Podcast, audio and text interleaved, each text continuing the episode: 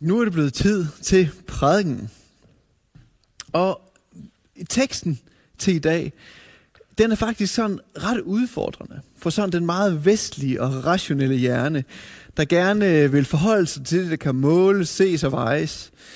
Det er en tekst, som åbner op for en større virkelighed. Og vi læser teksten, og det er forklarelsen på bjerget i Matteus evangeliet, og øh, det er kapitel 17, og jeg læser den her fra 2020-oversættelsen. Der står, Seks dage senere tog Jesus Peter, Jakob og hans bror Johannes med sig op på et højt bjerg, hvor de kunne være alene. Her blev Jesus forvandlet for øjnene af dem.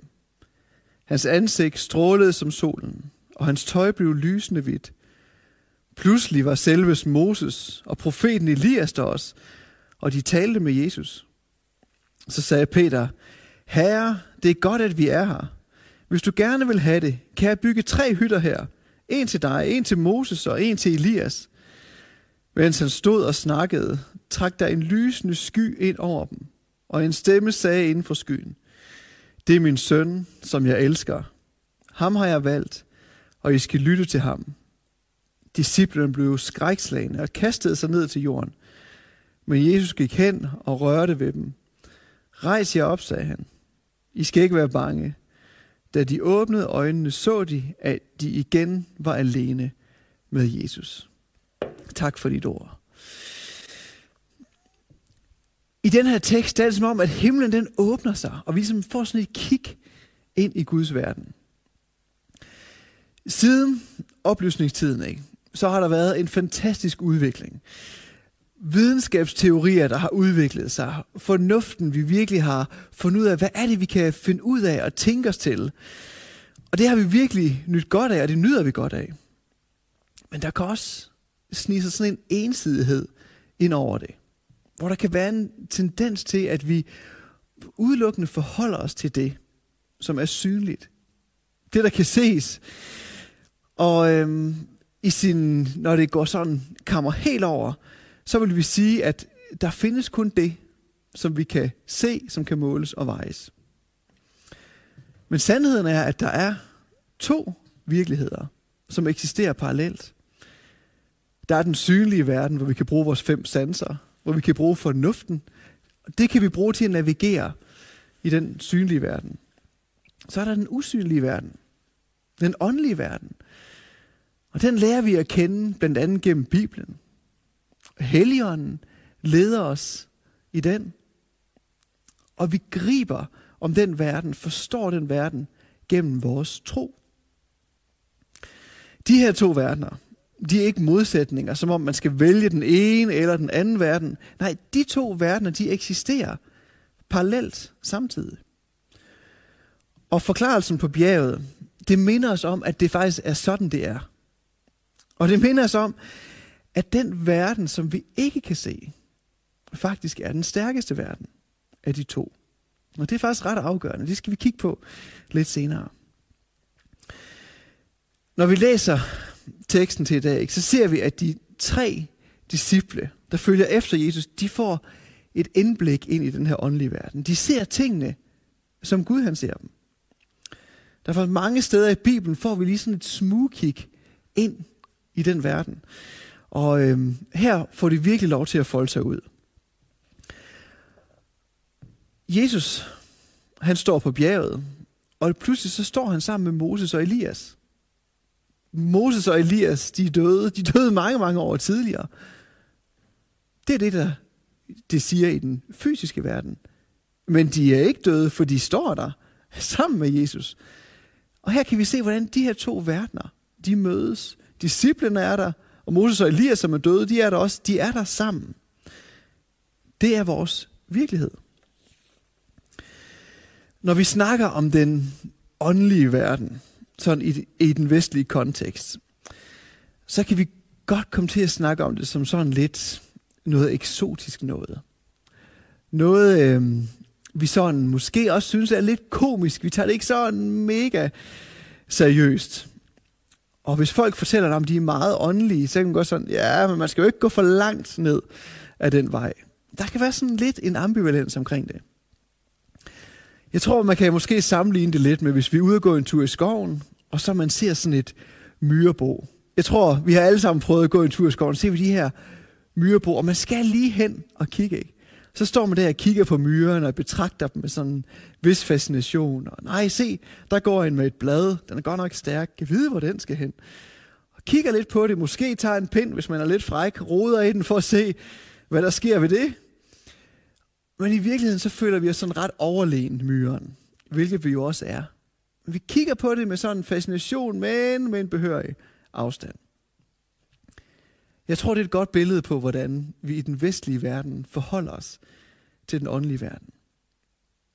Hvordan reagerer disciplene, når de står der på bjerget og har det her kig ind?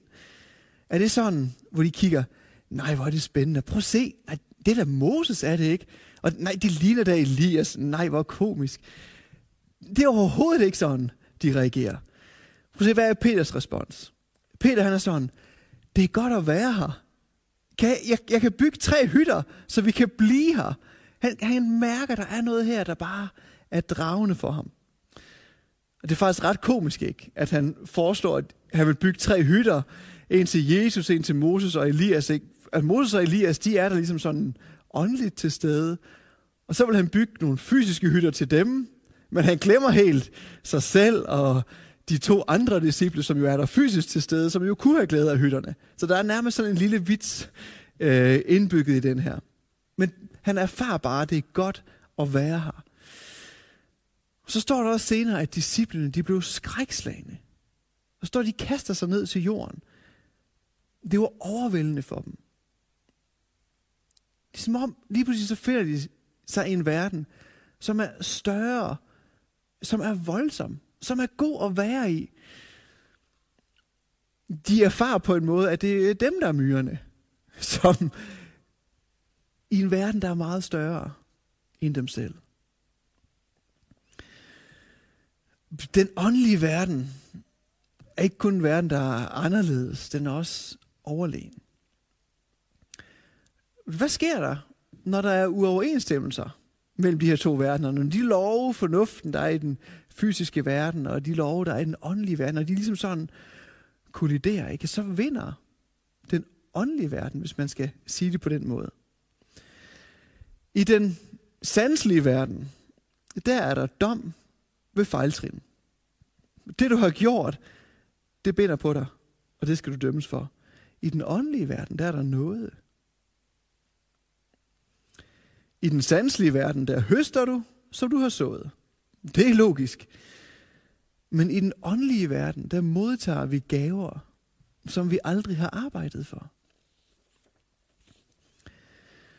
Når der er en sygdom i den fysiske verden, så kan man ikke sådan kommandere den væk. Vi kan prøve at arbejde med den og se, hvad vi kan gøre.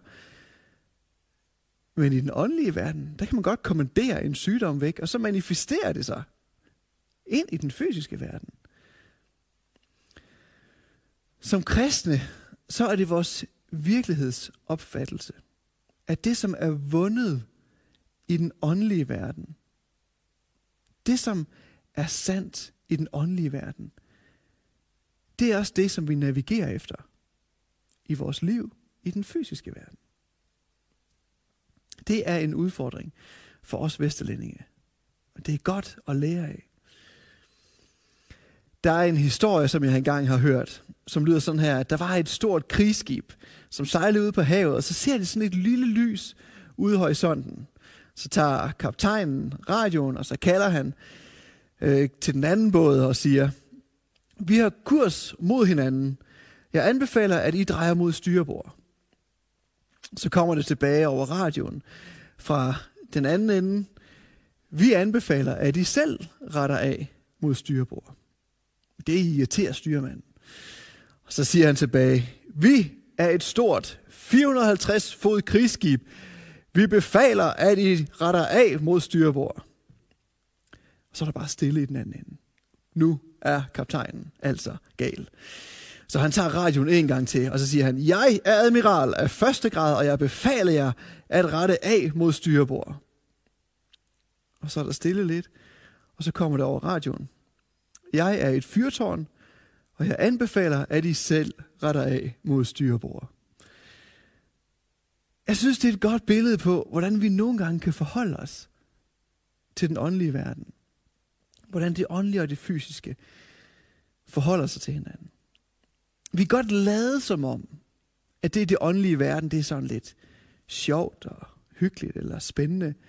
Men det hjælper os faktisk ikke, hvis vi ikke tager det alvorligt. Her står vi så på bjerget og kigger ind i den åndelige virkelighed. Og hvad er det så, der bliver slået fast der på bjerget? Vi læser beretningen fra Matteus evangeliet. Ikke? Matteus evangeliet var et evangelie skrevet til jøderne, så når jøderne har læst om Moses, der står på bjerget, så har det med det samme fået dem til at tænke på dengang, da Moses han ledte israelitterne ud af Ægypten, og han gik op på bjerget, fik pagtens ark, de ti bud på steltavlen og gik ned igen.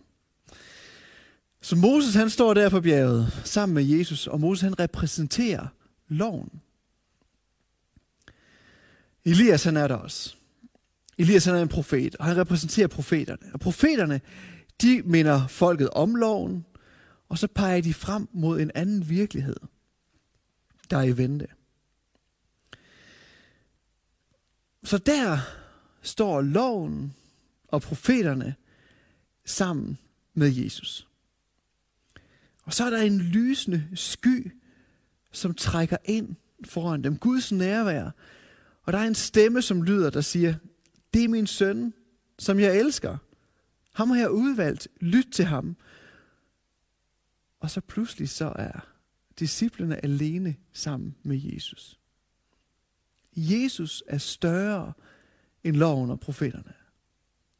Det er en klokkeklar pointe i den her tekst. I loven, der skulle mennesker leve op til noget særligt, for at have adgang til Gud, for at kunne være sammen med Gud. I den nye virkelighed, som Jesus repræsenterer, der har Jesus opfyldt alle de her krav. Han levede det liv, vi ikke kunne leve. Og han gav sig selv for, at vi kan være sammen med Gud, uden at vi skal leve op til noget specielt. Det bliver slået fuldstændig fast på det her bjerg, hvor vi ser tingene lysende klart. Guds stemme lyder også til disciplene, lyt til ham. Lyt til Jesus, hvad han siger. Det er det, I skal holde for sandt. Og hvad er det, så Jesus han siger til os? Prøv at lukke dine øjne, og så forestil dig, at Jesus han står foran dig i hvide klæder, lysende. Bare se Jesus, han står foran dig. Og så siger Jesus til dig, du er elsket. Du er værdifuld. Og Jesus han siger til dig, Gud er der helt nær. Gud han bor faktisk i dig. Du er ikke alene. Og Jesus han siger, jeg har vundet over alt det onde. Jeg har vundet over al sygdom, og jeg gør alting nyt. Jeg skaber en ny himmel og en ny jord, hvor det, der er vundet i det åndelige, det vil blive forenet i det fysiske. Jeg gør alting nyt. Skal han åbne øjnene igen. Det, der sker på det bjerg, det vi får et kig ind i, og som bliver manifesteret i påsken, det ændrer alt. Det her det er fantastiske ord til os. Til enhver tid. Men jeg tror, det er særlige gode ord til os i den her tid. Fordi vi længes efter noget nyt. Og måske er der en særlig tid, hvor vi kan suge den her virkelighed til os. Så Jesus han har vundet for os. Men vi kan suge den til os, fordi vi kan mærke, at vi har brug for noget andet, end det vi erfarer. Og jeg synes, det er værd at reflektere over. Der er faktisk mange mennesker, ud over kloden, som længes efter en anden virkelighed. Ikke på grund af pandemi, men fordi, at der mange steder er en virkelighed, folk vågner op til hver morgen, hvor de mærker i deres krop, det var ikke sådan, at det skulle være. Jeg er ikke fri. Jeg lider, og jeg mærker smerten hver en dag. Jeg tror, at den her tid, der mærker vi lidt af, hvordan det er for dem. Og vi må bare råbe ud sammen med dem, kom i dit rige, Gud. Den her nye virkelighed, hvor det, der er vundet i det åndelige, det forvandler den fysiske verden. Og de to verdener, de, de bliver forenet. Det kommer til at ske fuldt ud. Det er det, Jesus han har lovet os. Men allerede nu kan vi træde ind i den nye virkelighed. Vi kan vi ved at lytte til Jesu ord og tage dem til os. Så når stemmen lyder i dit hoved, du er ikke god nok, så mind dig selv om Jesu ord, som siger det, der er sandt, nemlig at du er værdifuld, og du er højt elsket. Eller når du hører ordene, den her sygdom, den er umulig at komme af med, jeg må bare vende mig til den. Så hør ordene, intet er umuligt for Gud. Gud han kan gribe ind nu, og det må vi række ud efter, men vi ved, at alt sygdom kommer til at forsvinde en dag. Det er Jesu ord til os. Tag det til dig. Hold fast i det. Eller når vi hører ordene, du er ikke meget værd, hvis ikke du kan gøre det bedre. Jeg tror faktisk, det er nogle ord, der lyder til mange af os, ind i mange af vores hoveder i den her tid. Fordi vi bliver presset. Vi bliver presset af, vi bliver utålmodige. Vi bliver presset af isolation. Vores temperament kommer frem, vores ensomhed, og vi virker ud af vores mørke side. Og der har vi brug for at høre Jesu ord til os om nåden. Om at Gud han er hos os og elsker os uanset. Så lad os tage det til os og bade os selv i det. Eller hvis vi hører ordene, ikke? bliver det her nogensinde bedre? Hvornår bliver det godt igen? Ikke? Som vi hører Jesu ord. Jeg gør alting nyt. Jeg er i gang med at gøre alting nyt. Og jeg fuldender det, som jeg er gået i gang med. Jesus han siger, at han gør alting nyt, og på forklarelsen for bjerget, der ser vi ind i den virkelighed, som han har vundet for os, og vi må tage den til os. Jeg tror, et godt spørgsmål til os, det er, hvad er det for en virkelighed, som Jesus han har vundet i det åndelige, men som du har brug for i den her tid at tage til dig? Måske er det nåden. Og vide, at du er elsket og omsluttet af Gud, uanset hvad. Han tager imod dig. Måske er det håbet om, at det bliver bedre. Han gør alting nyt. Han er i gang. Måske er det trøsten. Jesus, han er hos dig. Han er hos os. Kom med din trøst. Vi må suge Guds virkelighed til os i den her tid. Så den må forme os. Og så vi må erfare den, smage den. Så det betyder, hvad det er, vi ser, og hvordan det er, vi agerer. Ligesom disciplene vandrede med Jesus ned ad bjerget, og gik sammen med ham til et nyt liv, der var smukt, stort, meget større, end de, de ellers havde forestillet os. Og lad os, lad os bede sammen, og lad os bare være i den her tid, hvor vi suger til os, af det Gud har til os. Helligånd, tak fordi du er her hos os lige nu. Og Jesus, tak for det, du har vundet. Tak fordi du har vundet. Hjælp os til at gribe ud efter det og tage det til os.